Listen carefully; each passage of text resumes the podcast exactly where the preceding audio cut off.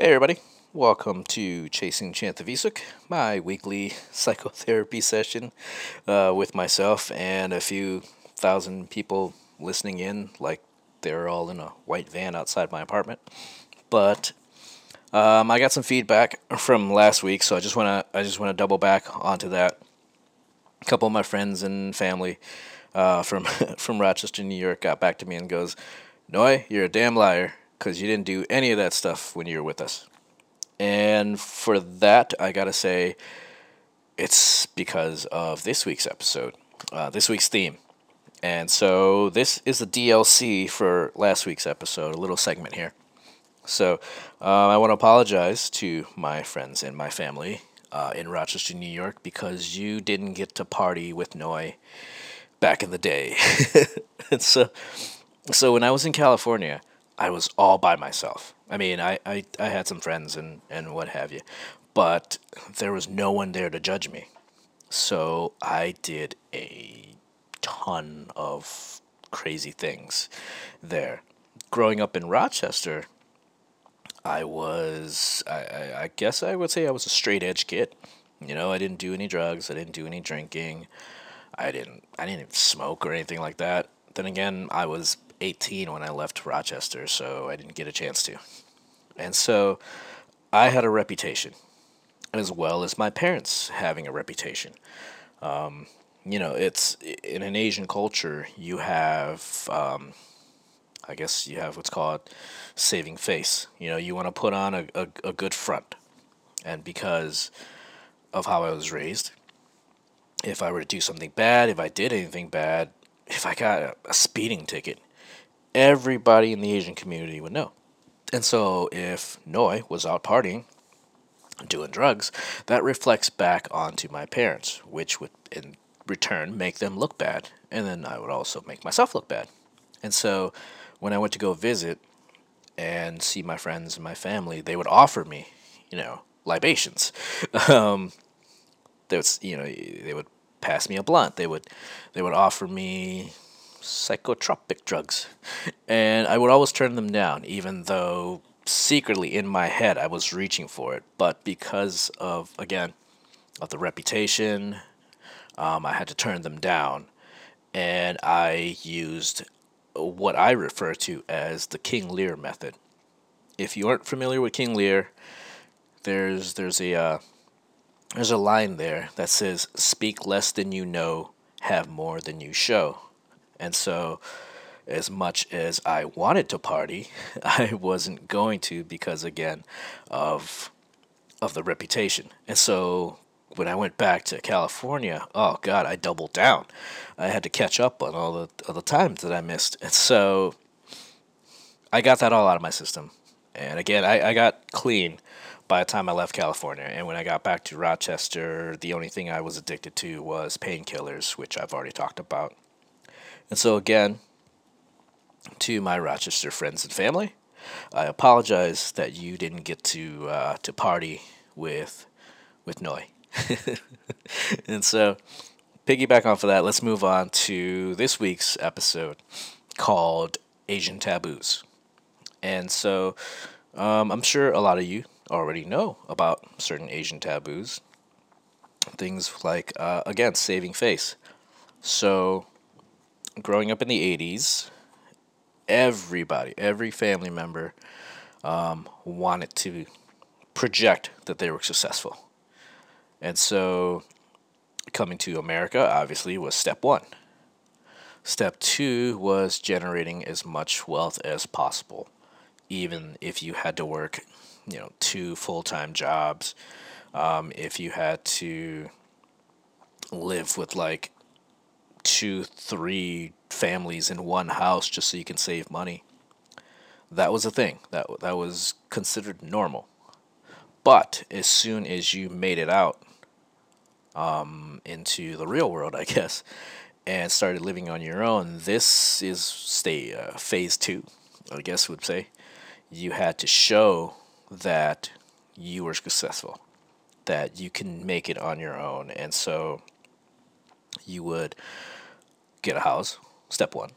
Um, you would buy a fancy car and then you would fill the house with as many, many expensive and fancy and high tech things as you possibly could, so that when people came over, they would be impressed and they would give you congratulatory, um, generic compliments.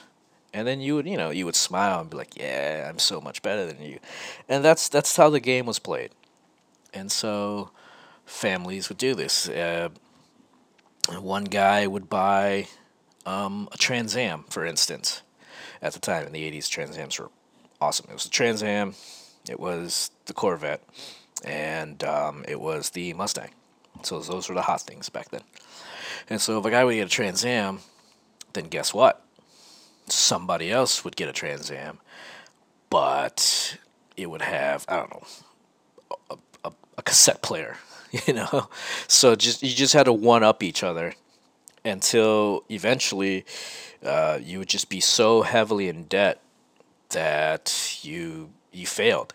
That was that was it. That was it was failing upwards I, I guess would be the best way to put it you would be so heavily in debt that you would you would drop out of the social status and that was just how the game was played. You had to try to one up each other without killing yourself, and a lot of these people were like, um, you know, they in the, in the front they looked completely successful. They would have a three bedroom house, two baths, uh, a big screen TV, which at the time was like uh, 27 inches, and a, a kick ass stereo system, which you can sing karaoke on because Asians. And when you went to go visit, everything was great. There was plenty of food in the fridge. There was there was beer everywhere. There was Hennessy everywhere, and it was just a grandiose party. And then as soon as you left, that family would be like, "All right, we're not eating for a week. We are going to work our asses off, and um, we're not going to go shopping for a month." You know, like we would starve for for the entire time until it was time to throw another party, and that's just how it was. That was how it it it, it was with pretty much every family, my family included. You know, we we bought a kick-ass stereo system which I had no idea how to use. I don't even think my dad knew how to use and we bought a 27 inch uh, Panasonic TV because my cousins had just bought a Panasonic, uh, a 27 inch Panasonic TV. It was the exact same TV, I remember. And then we would have like, you know, big parties where everybody would cook and and gambling. And then at the end of the night, my parents would just be so exhausted that you know, they didn't want to do anything else. They didn't clean up until the next day. And then I remember we would go to McDonald's every week. Well, my, my dad and my mom would take me to McDonald's every week. We didn't get that because we spent so much money on these parties that um, sometimes we didn't get the cable bill paid. you know, Stu- stupid things like that. But it was very important to maintain your status um, in the community. And then every now and then you would get a monkey wrench, and it would be very, very hard for these families. But they also had to show again that nothing was wrong. There's a there's a, a saying in Laos. It's called um, "bopenyang," which means no worries. So, and and that's basically how I mean basically how I live my life now. But something bad happens, bopenyang like it's it's there's there's nothing to worry about. We got this. And so that's the face that you put on when other people come around, even if you are heavily in debt, if you had um, if you just lost your job, you would still leave the house every day at seven o'clock and come back at three o'clock. Even if you didn't have a job, you would just disappear for eight hours, just in case somebody was snooping around or anything like that. You had to keep this front going. And so again, uh, when you get a monkey wrench in there, um, say you had a family member who had a mental illness, who, um, I, example, I had a family member who was autistic, and his parents didn't acknowledge him when he was well when he was born yes obviously they, that was his their son. But as he got older, and again, when we, you throw these grand parties, he was told to go in the basement and just not come up.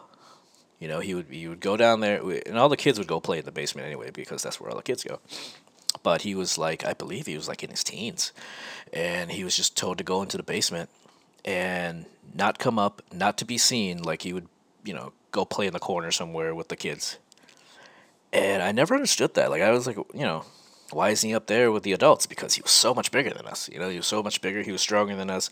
We would wrestle with him, and he was like overpowering us. You know, it, he was a real gentle person. He, he didn't hurt anybody.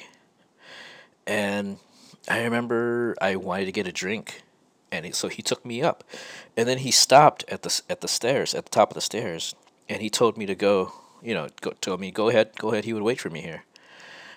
And I'm like, you know, come help me because I can't open up the two liter bottle by myself. You know, he's like, no, I can't, I can't go.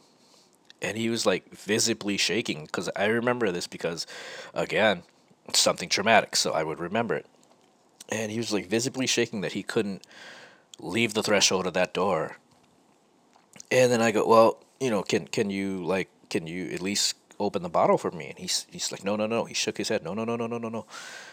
And so, like, I'm standing in the doorway, and then his mom walks by, and she sees him like standing at the doorway, and she yells at him like, like you would yell at a a a, a dog who peed on the carpet or something like that. She yelled like yelled at him to the point that I got scared and and he was crying and I got so scared that I started crying.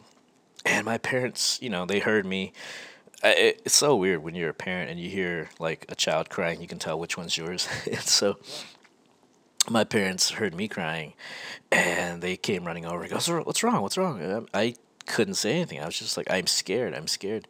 And so they they took me home, but I didn't understand later because you know they would explain it to me that um, that they were just embarrassed that he was born that way. Not not my parents. My parents were embarrassed, but like his parents were embarrassed that he was born that way, and they to this day, like well, I wouldn't say to this day because I kind of lost track, but um, as far as I know, that's how they treated him his entire life. You know, just as he was their son when no one was around. And when there were people around, he was just considered a, a babysitter or or even just a lowly servant, I guess, uh, is how they treated him. And, you know, working in the mental health field, I get it. Like, I hear a lot of stories about that, how, you know, the families wishing that these people didn't exist. And a lot of times they would just be there with no one to visit them, no one to talk to them and so it's it's it's really hard because you know obviously we all have issues. You know don't believe me? Don't believe you're mentally unstable? Um, crying. Yeah think about crying. It's it's the only physical manifestation brought on by your mind. You know? You're you're sad you start crying. You're happy you start crying. It's not a physical thing. You know, I can hit my hand with a hammer all day long and I'll get angry. It's just the fact that your mind is telling you you should probably cry right about now. Oh God, rest in peace, Bing Bong. Oh God, now I'm about to cry. Anyways, going back to it. Yeah, that's right. You cry, guess what? You're mentally unstable. Boo hoo. Mm, yeah, I made a point. I deserve a zesty drink. Mm. So going going back to uh, to the topic at hand, mentally uh, mentally challenged family members is considered an Asian taboo. We don't we don't talk about it. You know, we we shove it underneath the rug. Everything is fine. Bopenyang. And then there's the other one where um, if you're dating someone, and this this scared the piss out of me as a kid because I didn't know any better. But if you are dating somebody, the way it's seen in our culture is if you are dating someone, that is it. That is it for you. Like, if you're a guy and you date this girl, guess what? You are going to marry her because that's how things are. If you're a girl and you date a guy, that's your husband right there. They, they even refer to them as your wife or your husband. You know, the moment you guys started dating. And I kind of carry I kind of carry that still mentality. When I first met my uh, when I first met Mary's dad, who when we just started dating, you know, the first time I met him, I called him dad right away. Like I was like, you know, how's it going, dad? You know, and th- that's how I was just raised, and so I I still carry that portion. But as a kid, God, I was so terrified of like of of girls because of this. Like, yeah, I I I like you, but what if I don't like you two hours from now? it's like this is me as like eight, nine year old, you know, like, oh, this is my boyfriend, this is my girlfriend. You know how kids play. And I, I took that shit seriously though, because I had like this girl who would like hold my hand and then she's like, This is my boyfriend. I'm like, Don't you touch me, wench. like, maybe I don't like you. And so that that screwed me up, even growing up. And you know, finally, like again, as I got older, I go, oh, okay, that was all bullshit. Damn it, now I missed out. but again, no regrets. And so if you if you were dating someone, and obviously you know like eh, maybe it is serious, maybe it's a one shot deal, but if you're dating somebody, especially if you're a woman, and you you got pregnant, you know, out of wedlock, and then suddenly you're not with that that guy anymore, and your parents know that you're pregnant, your family knows that you're pregnant, and because your family knows, guess what? Especially if you're Asian, everybody knows. But you're an embarrassment because you got pregnant and you're not married to this person. And so if you're living at home, again, when people come over, you are that secret shame and you need to be hidden. And so a lot of times girls who get pregnant out of wedlock would be told to stay in their rooms, and at at certain um, certain extremes, they would be locked in their rooms, and then we would go, you know, where such and such, because we knew, everybody knew, but no one wanted to really acknowledge it. And so we'd go, you know, where such and such, and oh, she's at work or she's out with friends. You know, everything's fine, everything's fine. She's not pregnant. What are you talking about? Again, Bopenyang. And so, like, even after you give birth, even after the girl gives birth, like, this this baby just magically appeared immaculately, and and then everything would die down. You know, obviously everybody would love the baby, and and it would just go from there. But you wouldn't be acknowledged um, as you you would automatically your status in the in the community would already drop to like a negative until this baby grows up. And then now you're judged by how you raise this baby. So then your status is tied to this which again goes back to me not wanting to embarrass my parents because then their status would drop i mean my dad's god my dad's xp is probably like god mode in rochester because he's he's he's kind of a big deal. But at the time, you you don't do anything to embarrass the family. And so again, girl gets pregnant, girl disappears for nine months, and suddenly she reemerges with a baby, and everything is fine. Everything is fine until you know until she starts dating again, I guess, and then they're like, hmm is she gonna get pregnant by this one now? that whole sort of thing. And then the gossip starts talking again. But uh, again, anytime you do something, your reputation is weighed against your parents, your upbringing, which then it's God, it's the worst social media ever. But that's just how I wanted to explain um, Asian taboos in the Laos community, at least.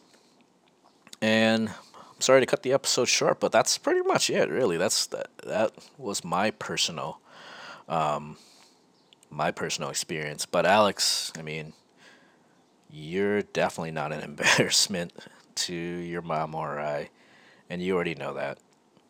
We're so proud of you. I mean, you read so much better than I did when I was your age, and you're not as athletically gifted, so we're not going to talk about that in front of everybody because you can't throw for the life of you.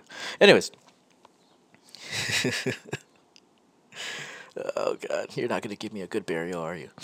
Anyways, I just want to say thanks for listening, everybody. Um, let's do some house cleaning again, right? So, social media, King Kato 81, pretty easy. Don't forget, I have merch up. I don't know why I have merch up, but support the show, you know? Or buy me a cup of coffee or a bowl of pho. Ooh, pho. I might have pho tonight. That sounds good. For those of you who've never had pho before, P H O, do it. Do it now. In fact, pause this right now and then go have some pho. And then come back and tell me about it if you've had it for the first time. All right. But uh, we'll see you guys next week.